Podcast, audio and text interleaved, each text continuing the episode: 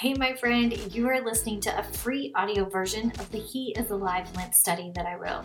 During this wild time, I'm begging God for it to be a time when you get to lock eyes on Him for a bit and remember that in the midst of so much chaos and unknown, He is alive. Let's not wait for Easter Sunday to remember that. Let's celebrate Him in the weeks leading up to it. Before we get started, I wanted to tell you about something that I really hope you will join me in doing. If you want even more of God's Word in your life, and you love learning from amazing women Bible teachers, then you have to join our community of a thousand plus women from all over the world at Online Women's Bible Study. Go to onlinewomensbiblestudy.com for more. At the end of today's session, I'll tell you how you can get a week free plus 10% off for life. Okay, let's get started on today's session from He is Alive. I'm praying for you today, and I love you so much. Week 4, Session 2, John chapter 10. Before you begin today's session, spend a little bit of time in prayer. Praise, repent, ask, yield, and stop and listen. Read John chapter 10. John chapter 10. Truly, truly, I say to you, he who does not enter the sheepfold by the door, but climbs in by another way, that man is a thief and a robber. But he who enters by the door is the shepherd of the sheep. To him the gatekeeper opens. The sheep hear his voice, and he calls his own sheep by name and leads them out. When he has brought out all his own, he goes before them, and the sheep follow him, for they know his voice. A stranger they will not follow, but they will flee from him, for they do not know the voice of strangers. This figure of speech Jesus used with them but they did not understand what he was saying to them. So Jesus again said to them, Truly, truly, I say to you, I am the door of the sheep. All who come before me are thieves and robbers, but the sheep did not listen to them. I am the door, and if anyone enters by me, he will be saved and will go in and out and find pasture. The thief comes only to steal and kill and destroy. I came that they might have life and have it abundantly. I am the good shepherd. The good shepherd lays down his life for the sheep. He who is a hired hand and not a shepherd, who does not own the sheep, sees the wolf coming and leaves the sheep and flees, and the wolf snatches them and scatters them. He flees because he is a hired hand and cares nothing for the sheep. I am the good shepherd. I know my own, and my own know me. Just as the Father knows me, and I know the Father, and I lay down my life for the sheep. And I have other sheep that are not of this fold. I must bring them also, and they will listen to my voice.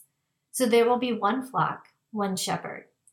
For this reason, the Father loves me, because I lay down my life that I may take it up again.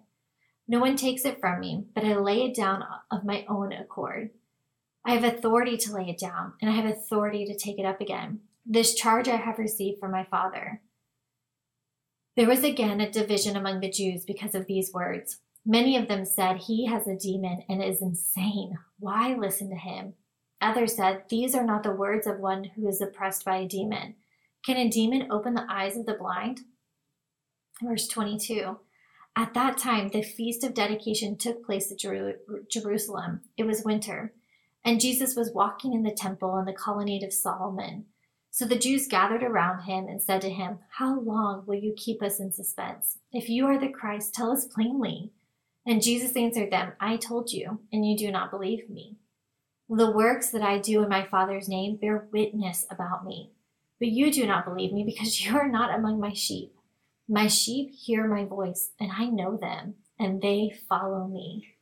I give them eternal life, and they will never perish, and no one will snatch them out of my hand. My Father, who has given them to me, is greater than all, and no one is able to snatch them out of my Father's hand. I and the Father are one. And the Jews picked up stones again to stone him, and Jesus answered them, I have shown you many good works from the Father. From for which of them are you going to stone me?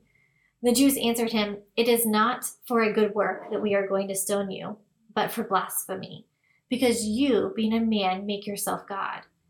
Jesus answered them, It is not written, is it not written in your law, I said, You are gods. If he called them gods to whom the word of God came, and scripture cannot be broken, do you say of him who the Father consecrated and sent into the world, You are blaspheming? Because I said, I am the Son of God? If I am not doing the works of my Father, then do not believe me. But if I do them, even though you do not believe me, believe the works, that you may know and understand that the Father is in me. I am in the Father. Again, they sought to arrest him, then he escaped from their hands. He went again across the Jordan to the place where John had been baptizing at first. And there he remained, and many came to him. And they said, John did no sign, but everything that John said about this man was true. And many believed in him there. Summarize today's reading in one to three sentences or bullets. What does it mean?